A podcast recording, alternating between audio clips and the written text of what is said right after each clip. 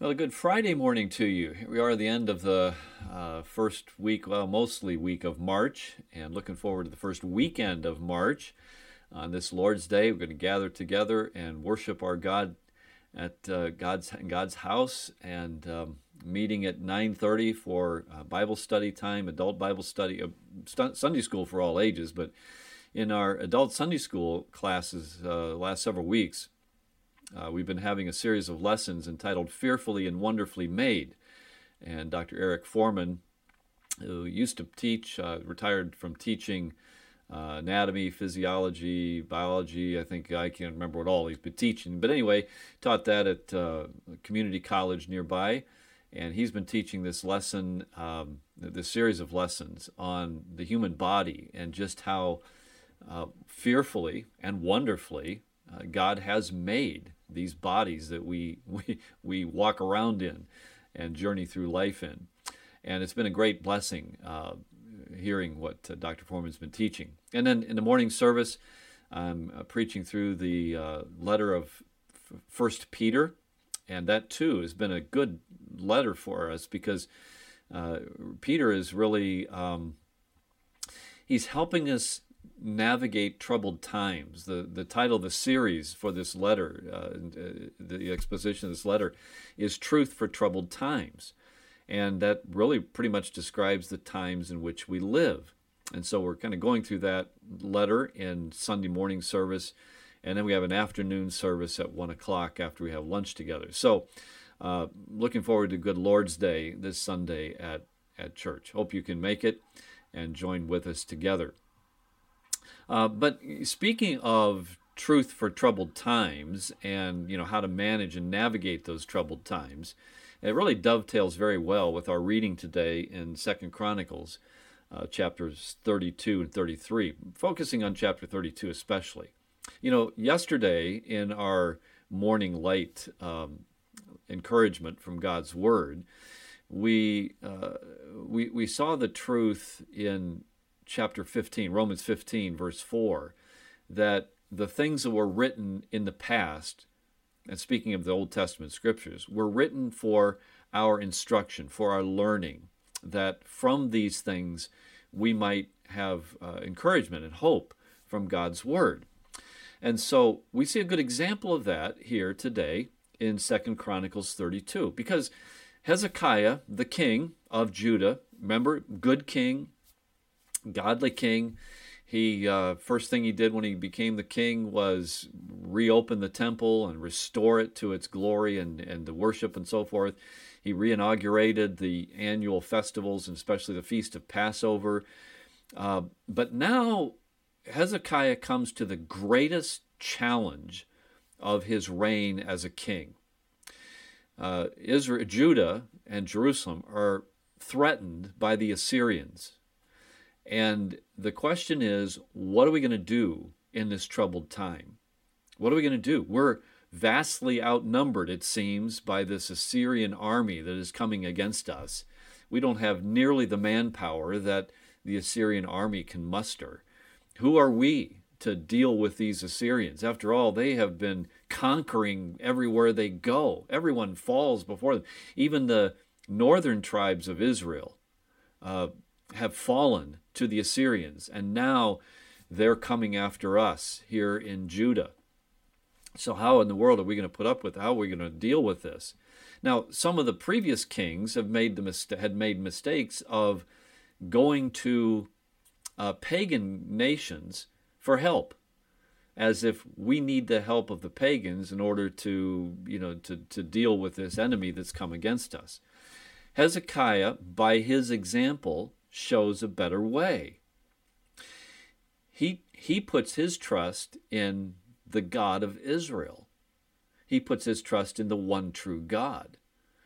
And he shows us, therefore, an example to follow. Listen to what he says in verse, verses 7 and 8. And I want you to think about this in light of our current times, the times in which we live, the troubled times, the times of threats, and so forth. Um, I mean, I don't know if you're following some of the things that are that are going on against um, you know people of the Christian faith.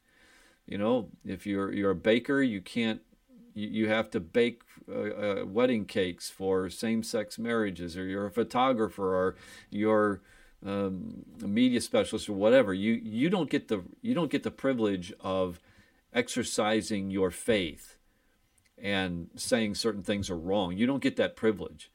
And there's a um, a couple of people in Finland, and there's this case that's going on in Finland right now where um, uh, a, a, woman, a member of parliament, has has been charged with crimes because she wrote she wrote a, a little treatise on you know God's view of human sexuality and marriage, and that flies afoul of the modern way of thinking. So you, you've got this kind of stuff going on in our world, right?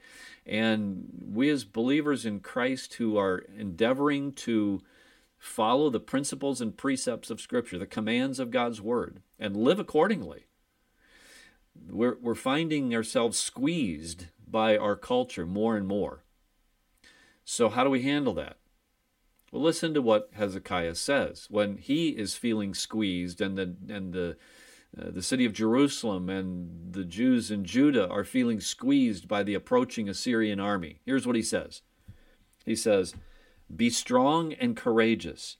Do not be afraid nor dismayed before the king of Assyria, nor before all the multitude that is with him. And I like the way he puts that because that's exactly the what, what the people would see. They would look out and see this horde, this multitude of Assyrians coming against them says, Don't be afraid of this multitude that is with him, for there are more with us than with him. Oh, well, wait a minute. They look around and say, What do you mean there are more with us? We, we just have this paltry number of soldiers in our, uh, you know, relatively small nation of Judah. What more? What do you mean? Okay, let me explain what I mean. He goes on to say, With him, that is, with Sennacherib, the king of Assyria, is an arm of flesh. But with us is the Lord our God to help us and to fight our battles. Keep that in mind in these days when it seems like true followers of Christ are becoming less and less of a minority, a smaller and smaller minority, even in this nation that has been so favorable to the spread of Christianity. True believers in Christ who really hold to the faith are becoming more and more marginalized, and it can make us feel like this multitude is against us and is overwhelming us and will defeat us and destroy us. No, be strong and courageous because with that multitude is an arm of flesh, but with us is the Lord our God to help us and to fight our battles. What that's going to mean for the church um, and for believers in this country in the short term, I don't know. I don't know. We wouldn't be the first. We wouldn't be the first people who have been uh, persecuted and suffer greatly for the Christian faith. But what I do know is how the story all ends.